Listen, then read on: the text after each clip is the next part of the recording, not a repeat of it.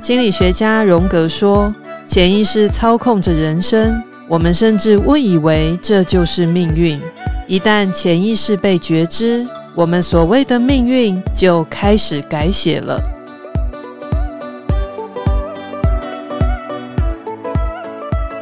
这里是潜意识老实说，让我们一起探索潜意识，改变你的生命吧。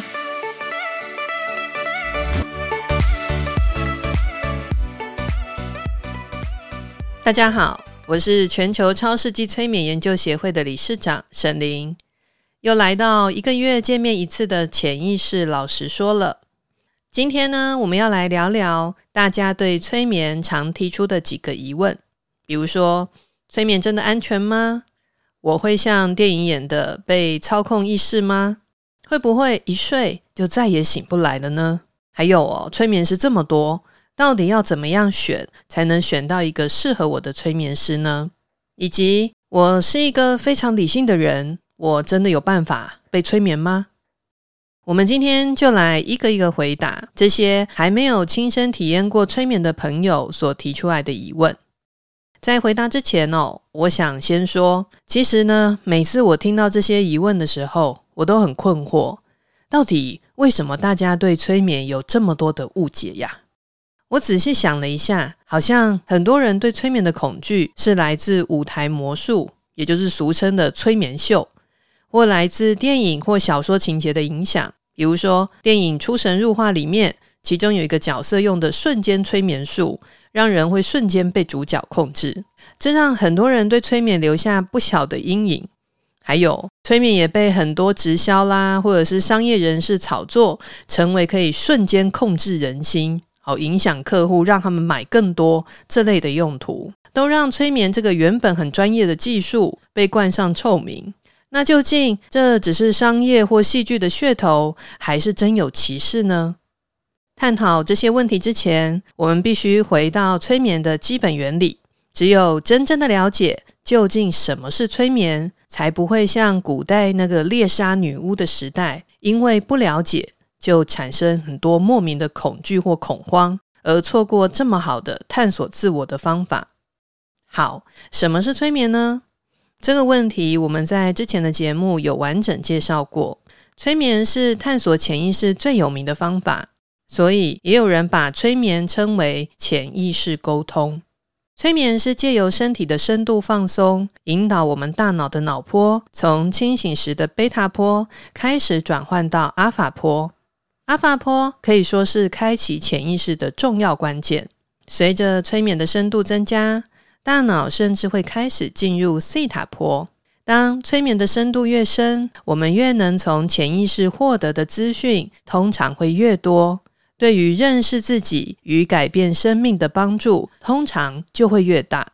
之前的节目我们也介绍过，心理学家弗洛伊德曾比喻人类的意识就好比大海中的冰山。露出海平面以上的部分是表意识，占据总体意识不到百分之十的部分。那深藏在海平面以下的庞大区域，是大部分人难以直接连接的潜意识，占据总体意识百分之九十以上。潜意识是平常我们很难直接连接的意识层面，比如说小时候在妈妈子宫期的记忆啊，或是我们压抑非常深、刻意遗忘的创伤经验。或前世的记忆等等，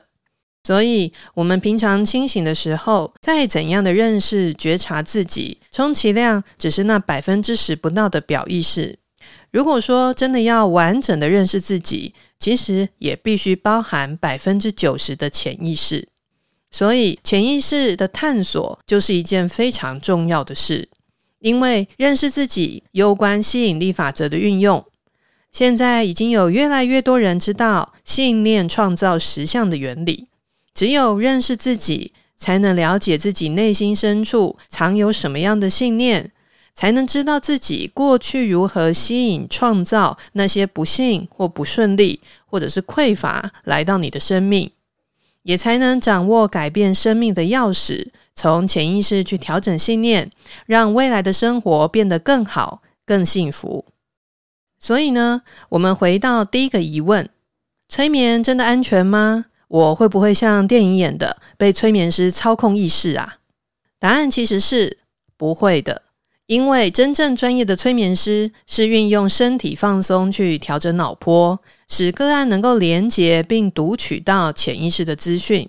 在整个过程里，个案其实是意识完全清楚的，听得到声音，也能与催眠师交谈互动。甚至像我在催眠引导时，还会鼓励个案说出当时他感觉到的画面，或说出更多自己的感受。因为当个案能说出更多感受，就代表他越能勇敢地面对自己真正的感觉，带来的转化力量会更大，帮助也会更大。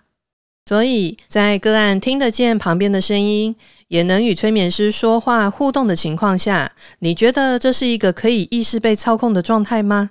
难道我们之前说过，常使用催眠帮助自己的名人，像是英国首相丘吉尔、世界著名的高尔夫选手老虎伍兹、美国著名的主持人欧普拉、奥斯卡最佳男主角安东尼霍普金斯、奥斯卡金像奖最佳女主角莎莉塞隆，难道他们都是傻瓜吗？其实，大家有这样莫名的恐惧，很多是因为根本不了解催眠。有太多人误以为催眠就好像进入昏迷状态一样，就好像一个睡觉状态一样，似乎就任由催眠师摆布与控制。但是实际上根本不是这样。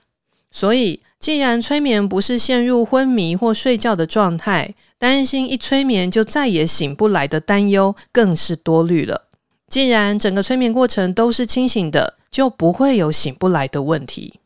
如果催眠能进入深层潜意识的人，在催眠结束后，确实是会有一小段时间需要适应的时期。这就好像一个人去潜水，从潜到很深很深的海底，浮上海平面后，他需要一小段的时间去适应一样。所以，通常结束催眠后，我都不会要求个案直接站起来，我会让他稍微躺一下或坐一下，喝一点水。等缓和一下、适应一下之后，再站起来，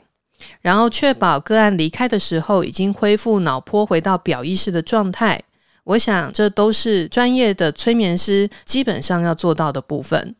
说到专业的催眠师，大家常提出来的疑问，还有一个就是，究竟我要怎样挑选好的催眠师？但是说老实话，现在国际催眠证照，其实在台湾已经发得非常的泛滥了。那外面有很多催眠师课程，你只要缴了学费上了课，甚至有些都还没有经过考试或是审核机制，就直接核发催眠师的证书。因为我自己也培训了很多专业的催眠师，我很了解，要成为一个真的很专业、技术良好的催眠师，其实并不是一件容易的事。它是需要经过专业的培训，以及催眠师自己的努力与不断精进后，才能够达成的。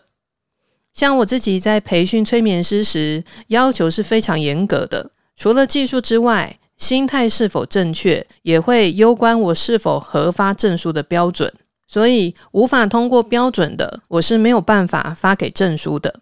所以我常开玩笑跟要来报名催眠课的学生说：如果你没有想要好好学，只是想要拿证书的话，就千万不要来上我的课，因为我可是会当人的老师。那如果你正想要找一个专业的催眠师帮助你，这里我给大家几个建议，您可以参考看看。第一，证照不是必要的，专业素养才是必要的。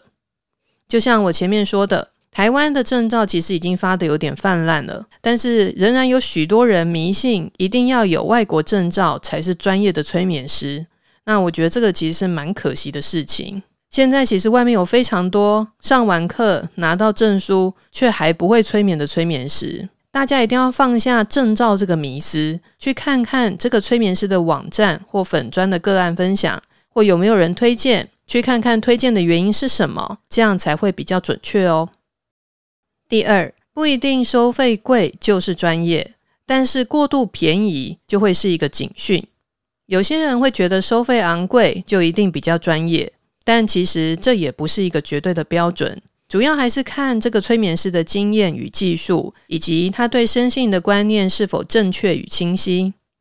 另外，为什么我说过度便宜是一个警讯呢？曾经有好几个学生或个案告诉我，他们去做网络上号称一次只要五百元或八百元的催眠，结果遇到一些惨痛的经验，或者是有人觉得好像就是去当白老鼠一样。所以有时候哦，一分钱一分货这句话还是有它基本的参考价值。就如果它的价格真的是过度的便宜，是真的需要小心的。毕竟催眠师的养成教育是一个很专业的过程，一个专业人士人是有基本的价值存在，除非是特殊做公益的情况，否则太过廉价的时候，真的要小心催眠师的品质。第三，耗费的时间与专业不一定成正比。我知道坊间有一些催眠讲求长时间的陪伴。一次可能就做个四五个小时，或是更久的催眠，甚至有听过七个小时的催眠。但是我个人认为，效率也是催眠专业中很重要的一环。效率与陪伴并没有反比的关联，并不是说用有效率、较能节省双方的时间的做法，就代表陪伴不够。我认为适度的陪伴是需要的。但如果最后会演变成长时间的陪伴，甚至让个案养成依赖的心理，这样就不是一个专业的催眠师应该有的状态。所以，像我在训练催眠师时，他们在练习跟实习的过程，我都会要求催眠师必须有效率的、精准的做完完整的个案流程，因为个案并不是只是要寻求陪伴而已，个案真正需要的是能帮助他们进入潜意识。并能协助个案准确地与潜意识沟通的专业人士，如果能有效率地协助个案看见并消除潜意识中的负面信念，就有机会帮助个案改变他们的生命。这对个案而言才是最重要的事。毕竟，没有人能够永远陪伴我们一直走下去。催眠师或疗愈者都只是个案生命中的过客。很多时候，个案需要的。是对自己更深的认识，以及无论发生什么事，他都能陪伴自己走下去的勇气。催眠师不应该剥夺个案自我成长的机会。如果能让个案养成陪伴自己、照顾好自己的能力与习惯，我觉得这就是一个非常优秀的催眠师。第四，催眠师的观念会决定品质。我在带催眠师课程的时候，通常会提醒他们。虽然催眠时，我们催眠师就像是导游一样，负责引导个案进入潜意识。但如果大家有出国或跟团旅游的经验，就会发现，好的导游带团就像上天堂一样，看起来平淡的景点也能变得多彩多姿。如果运气不好，遇到不好的导游，不仅觉得乏味，有时候还会产生一些不愉快，或者是事故发生。所以，如果催眠师是一个好的潜意识的导游，他不仅能引导个案挖掘更多潜意识的宝藏，还能协助个案调整信念，改变未来。一个催眠师的好坏，最关键的部分就是催眠师自己对心灵世界的理解，也就是意识层次的问题。最基本的就是，这位催眠师是否有勇气面对自己的黑暗面。是否已经勇敢走过自己原生家庭或过去创伤的事件？其实过去也有很多催眠师来找我催眠，让我很惊讶的是，有些甚至是有名气的催眠师或心灵老师，在进入原生家庭的催眠桥段，面对其他人看起来是一个很巨大的创伤时，却说不出自己真正的感觉，甚至也哭不出来，这就会是一个很大的问题。如果催眠师自己都没有勇气面对自己原生家庭或过去的心灵创伤，他如何协助个案走过这些过程呢？心灵工作者的好坏，从来不是从表面上是否能言善道或看起来充满光与爱来判断，而是要看他是否有勇气面对自己很深的黑暗面与痛苦。所谓黑暗面，并不是像电影或小说演的那种邪恶啦或负面的事情。黑暗面指的是我们内心深处那些不想面对、不想接受、不想看见的部分，就像照不到光的房间一样，会成为心中的暗房。这个就是我们每个人的黑暗面。但是，只要有一天，当我们愿意打开房门，勇敢面对这些过去的体验跟感受。这就像让阳光照进来一样，黑暗就会消失。我们的内心世界就会开始变得不一样。因为内心的抗拒与抵抗，只会带来分离与分裂，只会让自己更没有力量。唯有接受并且拥抱自己的时候，我们才能跟自己合一，成为一个更完整、更有力量的自己。接下来，我们来回答今天最后一个疑问。常有个案在预约前呢问我：“老师，我是一个非常非常理性的人，我真的有办法被催眠吗？”好，这个问题的背后呢，其实也潜藏着大家对催眠另一个很深的误解，就是很多人会以为一定要看到很多的画面才是有进入催眠状态，但这个理解其实是有问题的，因为看到画面不代表就是催眠，这两者并不能画上等号。前面我们说过，催眠是一个转换脑波的过程。当脑波转换到阿法波，甚至更深的西塔波时，就是进入了潜意识的连接。这个时候，大脑会给我们什么样的回馈？每个人是不一定的。即使是同一个人，在不同次的催眠中，也可能接收到完全不同的感受或状态。这也就是为什么我热爱研究催眠的原因。当你常常接触潜意识，就会了解到潜意识的深奥与变化万千。这真的是一个非常有趣的世界。每一次的催眠都像一个全新的探索。潜意识的回馈，每个人都不一样。有的人是画面很鲜明，我有时候都会称作这叫做视觉系的个案。他们可以滔滔不绝地讲一堆画面，包含很多的细节。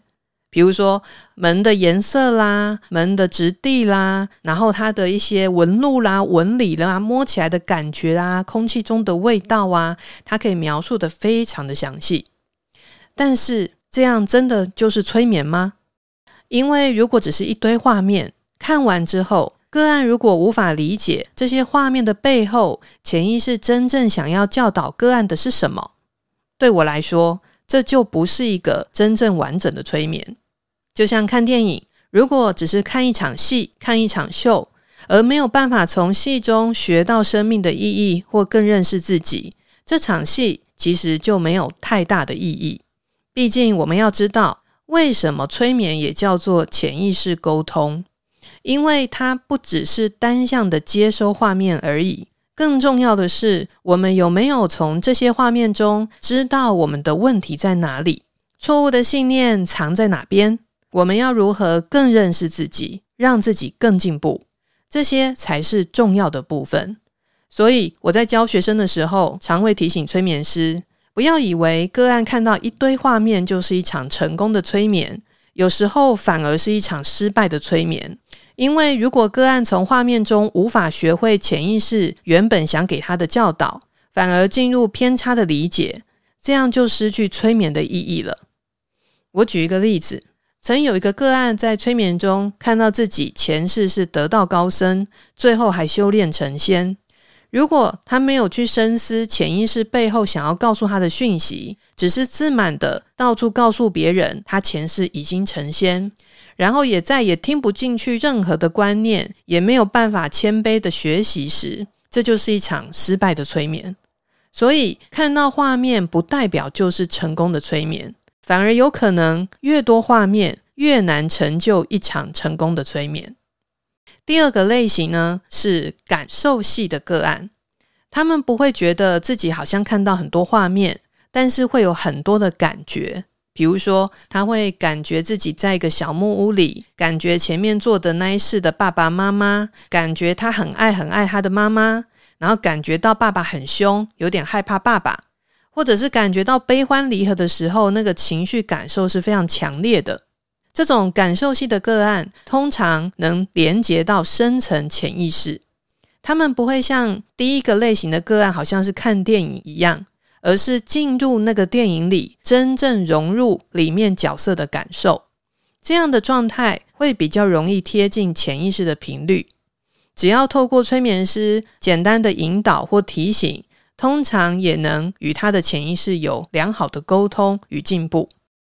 第三种个案呢，叫做回忆系的，比如说进到潜意识后，他会浮现出小时候的场景。有一些是个案自己清醒的时候记得的，那有一些呢是个案清醒时以为自己已经忘记的。随着催眠师的引导，会有越来越多回忆涌现，而这些回忆的片段，往往会带领我们通往非常重要的童年创伤。为什么说童年创伤很重要？因为我发现高达百分之九十的个案，今生遇到不顺利的事，几乎在潜意识里多半跟童年创伤有关联。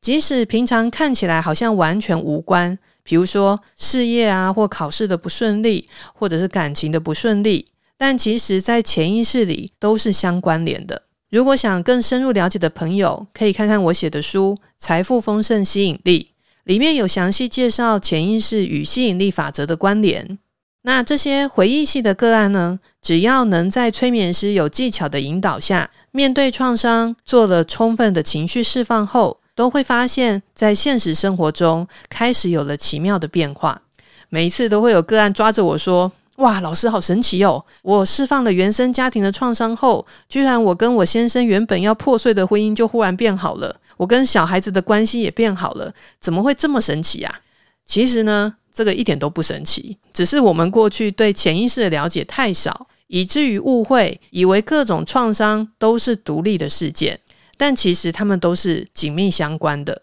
有时候你只要破解最源头的事件，后面的问题就自然而然很容易就可以化解了。而回忆系的个案呢，即使在催眠过程中情绪感受很强烈，也做了很深的情绪释放后，有一些左脑比较发达或认为自己很理性的人，在催眠起来后，往往会提出一个疑问：我刚才进入小时候的回忆。这样真的算有催眠成功吗？会提出这样的疑问，想必对催眠还没有足够正确的认识。催眠是一个进入潜意识认识自己的过程。当潜意识给我们童年的回忆，就代表那些回忆里面势必有我们必须面对、必须勇敢穿越的功课。所以，不论你是偏向感性的人，还是是非常理性的人，只要你能诚实的面对过去发生的事。不逃避，勇敢直视当时心中的各种感受，经过完整的情绪释放，了解那些看似负面的过程，最终想要引领你发现的教导，这样就是非常棒、非常好的催眠过程哦。